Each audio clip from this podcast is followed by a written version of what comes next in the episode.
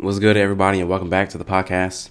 Today, we're talking about relationships, and specifically your relationship to your customers and their customers' relationship to themselves, if your customers are interacting with each other. Now, I'm not going to go into tactical stuff. I'm just going to talk about like just the human condition, basic relationship theory that if you apply to your business will result in people staying longer. And so let's get right into it. And pretty much all I'm going to be doing is saying like, hey, do the stuff that you would do in your personal relationships, and you take that and you plug it into your business, and boom, your churn is is down like twenty percent. it's very simple, but it's something that nobody's doing. The first thing that we have to take from our personal relationships and apply into our business is our our step by step process of ever increasing value, our value scale. Whenever you interact with somebody for the first time, let's say you have a romantic interest, right?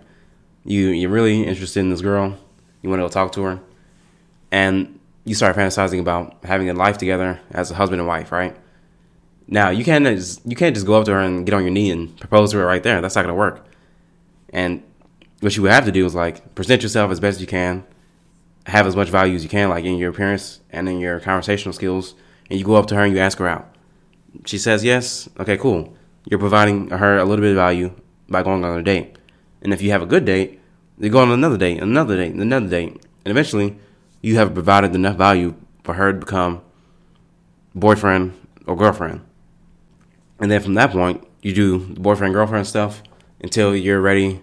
You provide enough value to know that you want to marry this person, and that they would say yes if you ask them.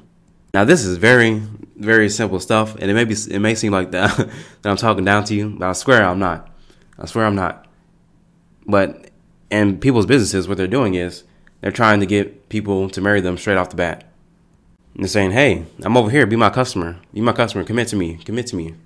Now that does work for some businesses, and there's some businesses where that's not an option. Like you have to commit from the jump. Like you don't get to have 25% of a pizza. You just go in there and you get your pizza and you out.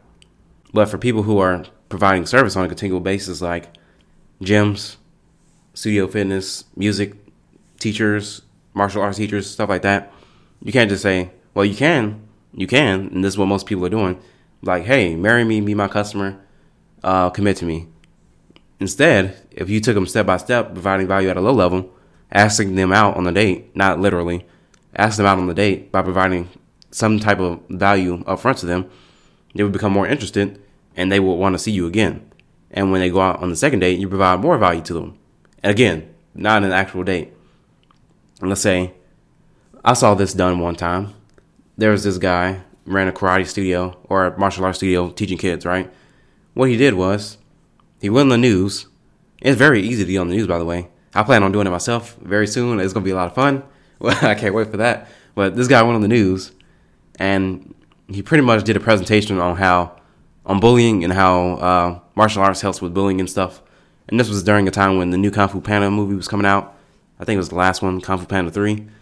And actually, Kung Fu Panda 4 is coming out this March. So if you're listening to this and you're a martial arts studio, I will take this opportunity to get on the news and talk about bullying and how martial arts increases kids' confidence and such and such. Like this guy did. He did that. And he said on the newscast, hey, I have a free report that you can get. Go to www.blahblahblah.com. I'll give you this free report telling you how karate helps with bullying and this and this and self confidence. And he got a whole bunch of leads because of that.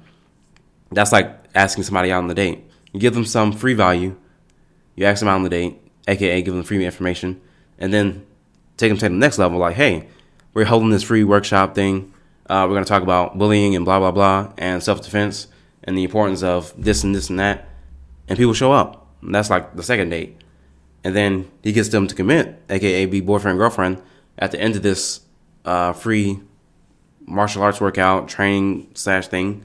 He's like, hey, uh, I know you guys are here. You're interested. We're gonna offer you this great deal if you want to join us now. People joined. And because he's taking them through all these steps beforehand of getting on one knee, these people are going to actually stay with him a lot longer. Now, that's the first thing your sliding value scale. You start off with small commitments, you lead up to a big commitment, aka you start off with a date and then you end up married. You start off with providing some free value and then you end up with a committed customer for life or for a very long time.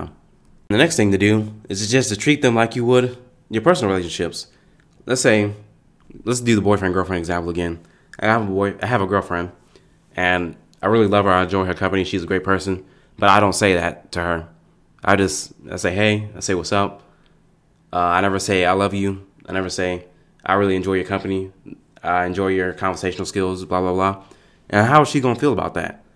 Eventually, she's gonna feel like I'm not appreciative of her, and then some other guy's gonna be like, hey, I'll appreciate you, and then she's gonna go over there. she's gonna go over there to that guy. And tons of business owners, specifically service oriented people, are not telling their customers that they love them enough. You got to say, hey, we really appreciate your business. Um, we have this special thing for you because you've been with us so long, and we really care about you, and this and this and that.